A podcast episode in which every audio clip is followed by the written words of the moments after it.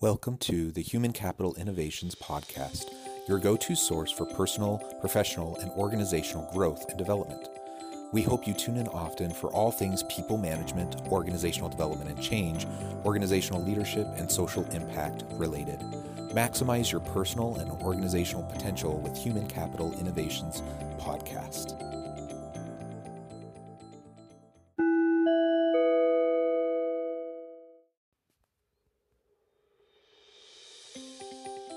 Welcome to the Human Capital Innovations Podcast.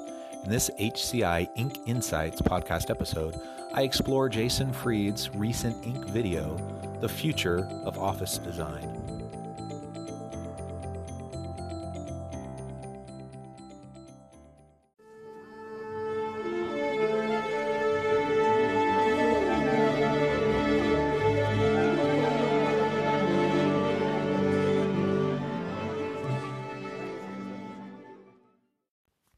Welcome back to the Human Capital Innovations Podcast. It's great to be with you again today as I explore Jason Fried's recent Inc. video, The Future of Office Design, as part of our Inc. Insights series.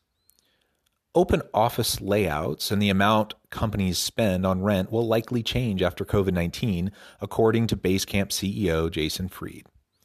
I look forward to exploring this brief video with you and sharing some of my insights. And I'll catch you on the flip side of this first clip.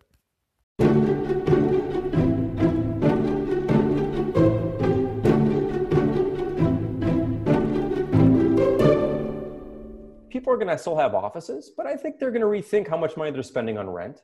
I think they're going to maybe downsize offices. I think office designs may have to change quite a bit.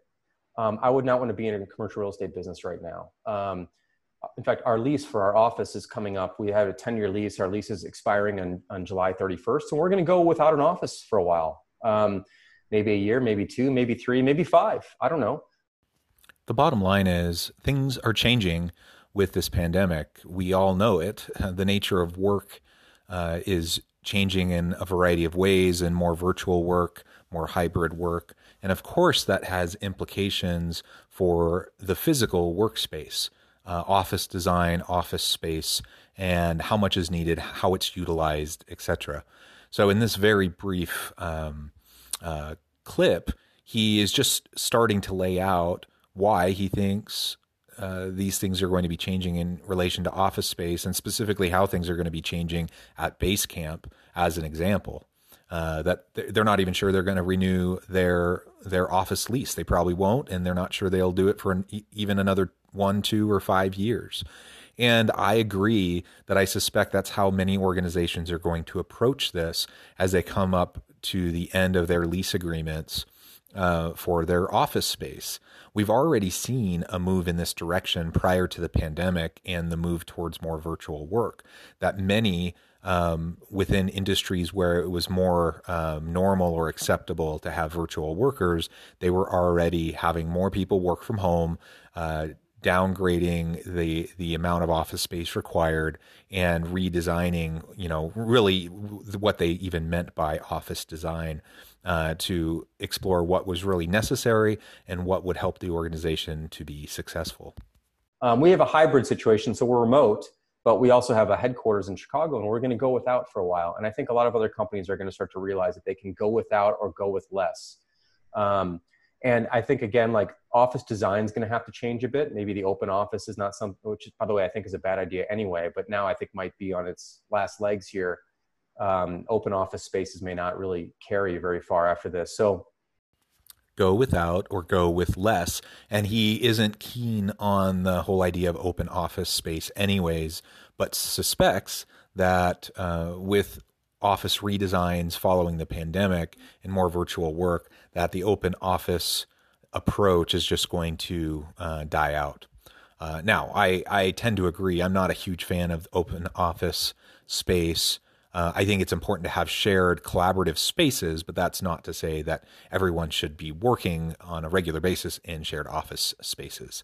Uh, so, finding a way uh, you know, really like anything else, to find hybrid approaches where people can have their individual space where they can focus without distraction, but also have shared collaborative spaces is going to be important. But again, more organizations are going to realize that they don't need as much physical space in order to accomplish what they need to uh, to bring value to the marketplace and for their consumers. So if I can reduce my overhead by 20% or 30% just by um, downsizing my physical office space or even getting rid of it and just moving uh, to an ongoing virtual uh, work environment, uh, you know, then that's something you, that you obviously would want to seriously look at and consider. Now, certainly there there would be uh, other perhaps unintended consequences of getting completely rid of your office space in the long term, but I do think that many organizations are going to go more of a hybrid approach. They're going to downsize. Um, they're going to have uh, shared offices in the sense that people will stagger when they come into the office to use the physical office space. And they'll still have collaborative spaces, but they just won't need as much open office space. Uh, and they just won't need as much individual office space either because more people will be working from home, either full time or in a hybrid format.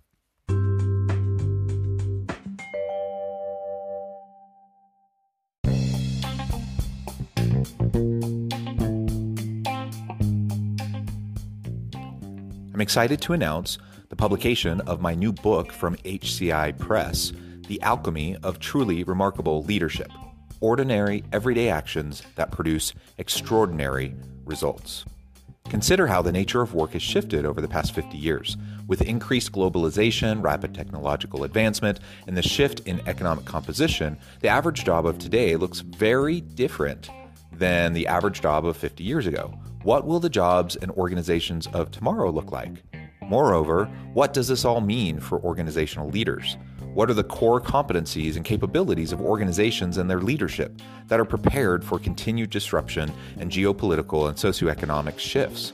Regardless of what the future holds, increasingly, leaders need to be socially minded, data driven, decisive, champions of talent, and disruptors of the traditional notions of leadership, teams, organizations, and work. The Alchemy of Truly Remarkable Leadership will help you to explore your own leadership competencies and capabilities and consider ways to apply and implement them into your workplace and personal life.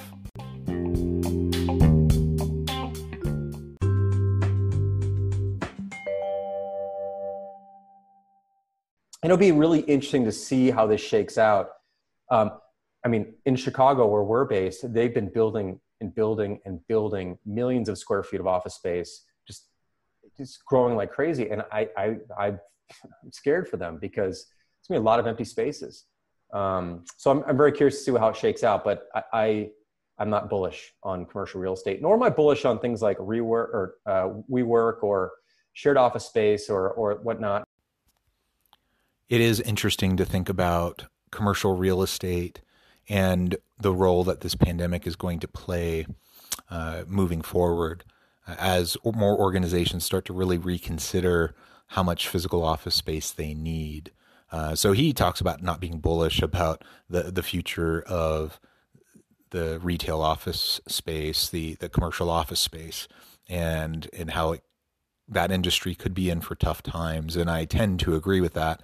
Um, and ultimately, I think organizations are going to have to wrestle with uh, what they hope uh, to accomplish with their physical workspaces and how much is needed versus how much they can uh, deal with uh, either from a remote workforce or a hybrid workforce into the future uh, to to get the most the, the best of both worlds, so to speak.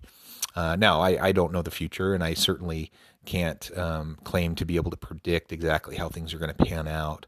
And I know that some are super anxious to get back to the physical workplace. Uh, they want to be with their teams. They don't feel like they can collaborate as effectively over uh, Teams or Zoom. They don't feel like they can brainstorm as effectively. Some of that, I think, is just growing pains and a learning curve, and and we'll get better at it. But there is something to being in the physical space with your people uh, to really get the most out of uh, each other and maximize on the potential of each other. So organizations across industries, uh, across uh, organizational types and job types are going to have to wrestle with this and figure it out. And I really don't think there's a one size fits all. And I suspect that most organizations are going to move into some sort of a hybrid type of an approach. It's one thing when you go to an office and you kind of know your employees if there's like a pandemic, like, well, we can talk amongst ourselves about safety precautions we're taking. But if you go into a space which is occupied by 100 other companies or 500 other freelancers, you don't have a relationship with them, you don't really know what they're doing, you might be even more reticent to go into a space like that because you don't know how everyone individually is handling situations. So I think it's going to be really hard in co working spaces as well.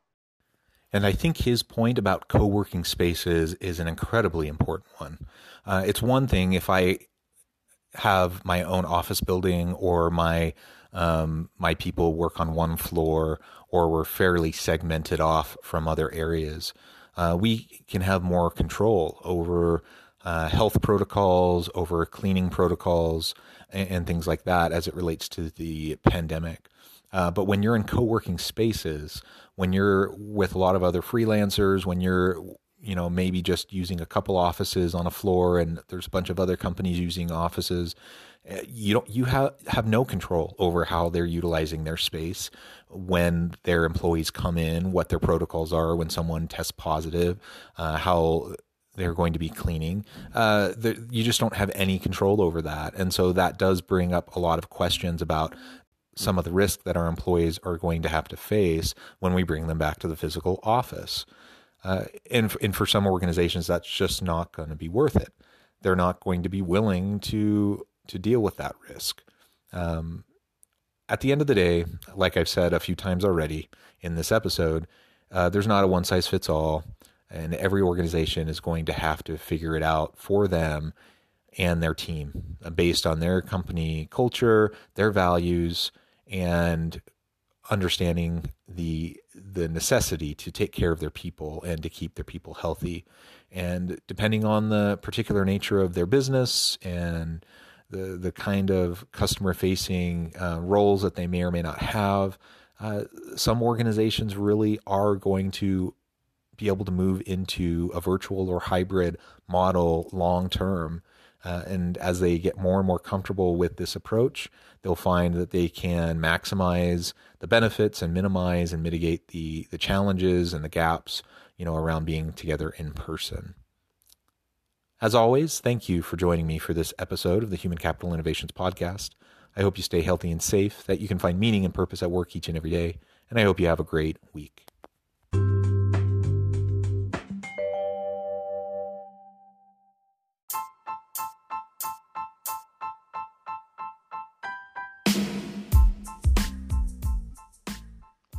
We are excited about the launch of HCI's new magazine, Human Capital Leadership.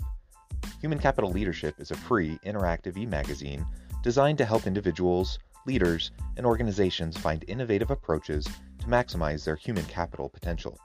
We will be publishing issues quarterly in August, November, February, and May. Check out the first issue and let us know what you think.